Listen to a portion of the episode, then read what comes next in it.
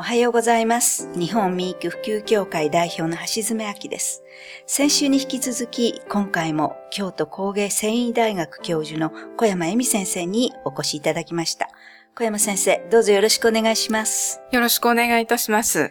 先週は光と睡眠の関係、まあ、ナイチンゲールのことなんかとても興味深いお話を伺いましたけれども、夜は暗くしなければならないんですけれども、最近液晶画面から出るブルーライトというのが睡眠に良くないという話がすごく広まっているんですが、そもそも液晶から出るブルーライトってどういうことなんでしょうか？はい。まあ、画面が光っている。バックライトと呼ばれているものですが、はい。それは、まあ、色を見せるために、白色光、光の三原色ですね。はい。青、緑、赤。はいこれが適度に混じり合って、特定の色には見えない。これ白色光と言うんですけど、はい。これを出す必要があるんですね。で、白色光を出すために、はい。最近は青色の LED の上に黄色を中心とした蛍光体を置いて白色光を作るはい。という原理のバックライトが非常に普及していますので、はい。蛍光体のエネルギー順位を上げるために冷気光というのはありますが、はい。その冷気光を作っている青の単体の LED の光というのは、はいまあ、レーザー光と同じですごく大まかな言い方をするとはいまっすぐ進むので、はい。言ってみると、はいバックライトの中の青色成分の光が目にまっすぐ入ってくると。しかもかなりの至近距離ではい。入ってきますので、波長の短いはい青側の光ほどはい。エネルギーとしては相対的には強くなるので、はい。まあ、目の影響も大きくなるし、はい。さらには夜ですとはい。青色成分の光がえたくさん入ると、はい。目から脳に信号がいって、今は夜ではないというふうに脳が思うので、出るはずのホルモン、はい。メラトニンというホルモン、夜には出るはずなんだけども、はいそれが抑えられてしまったり、はい。それからえ今は昼だなとはい。脳が感じてしまうので、うん。明るいということで、はい。目覚める方向のはい刺激にはなったり、まあそういったことがいろいろ重なって、はい。夜寝る前にはい。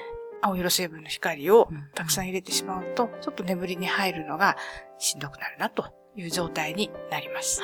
でも私たちパソコンをいじったり、スマホ見たり、はいテレビも見るし、はい結構寝る直前までもう部屋もこうこうと明るい中でそういうことをしてる人はすごく多いですよね。そうですね。テレビだけの時はかなり距離があるので、はい。えー割とマシだったんですけれども、はい。パソコンのディスプレイだと、まあ大体30センチから40センチぐらい。はい。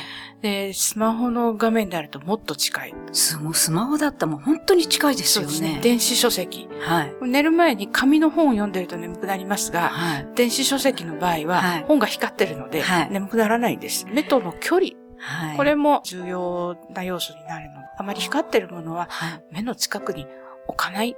はい。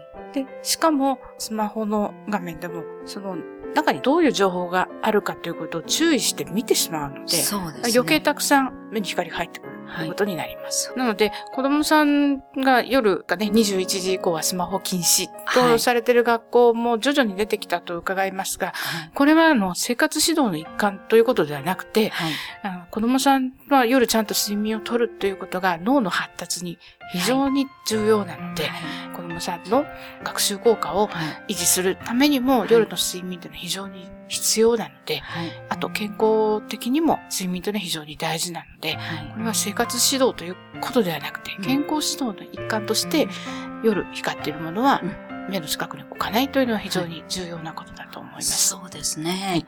じゃあ、いつ頃、こう、寝る前、どのぐらいの時に、までやってていいのかな、とかいうのも、ちょっと気になっちゃうんですけれども。そうですね。これはもしかしたら大人と子供で少し時間帯は分けて考える方が、あのいいのではないかと思います。はい。で、人それぞれ自分にとって必要な睡眠時間っていうのはちょっと違うあので、違いますね。はい。なので、えー自分はどのぐらい夜暗いところではい。眠ると快調に過ごせるのか、健康的に過ごせるのかっていうことを、まあ、自分自身でちょっと振り返っていただいて、はい。で、その眠りに入るというと少し前からですね、まあだんだん暗い環境にはい。置くというはいことが大事なんですが、はいどのぐらい前からって実はまだあんまりはっきり分かってないんです。これも個人差がもしかしたらあるかもしれないので、はい自分なりのリズムっていうのをはい。いろいろ試して、あえっと探っていって。そうですね、掴んでいただくというのも大事かなと思います。そうですね。はあなんか、お子さんには本当にあの、大変な問題になることなので、あそうですはい。ぜひ、ラジオを聞いていらっしゃる親御さんの方、注意して、お子さんと一緒に試してほしいと思います。はい先生、ありがとうございました。はい、ありがとうごではざいまし、た。この続きのお話は、ぜひ来週、またお願いいたします。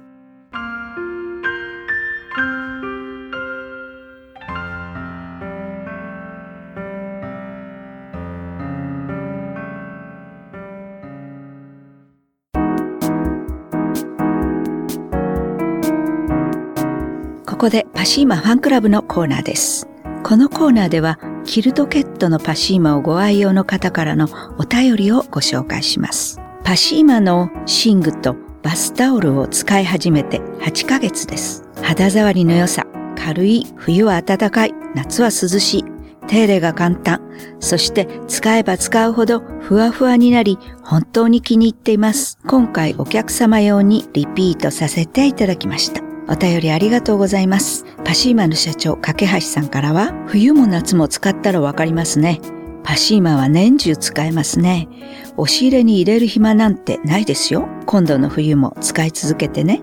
というメッセージをいただきました。次のお便りをご紹介します。子供が大好きでベッドの上にパシーマを引かないと嫌がります。お便りありがとうございます。パシーマの社長、架橋さんからは、子供さんがパシーマがないと嫌がるそうです。ありがとうございます。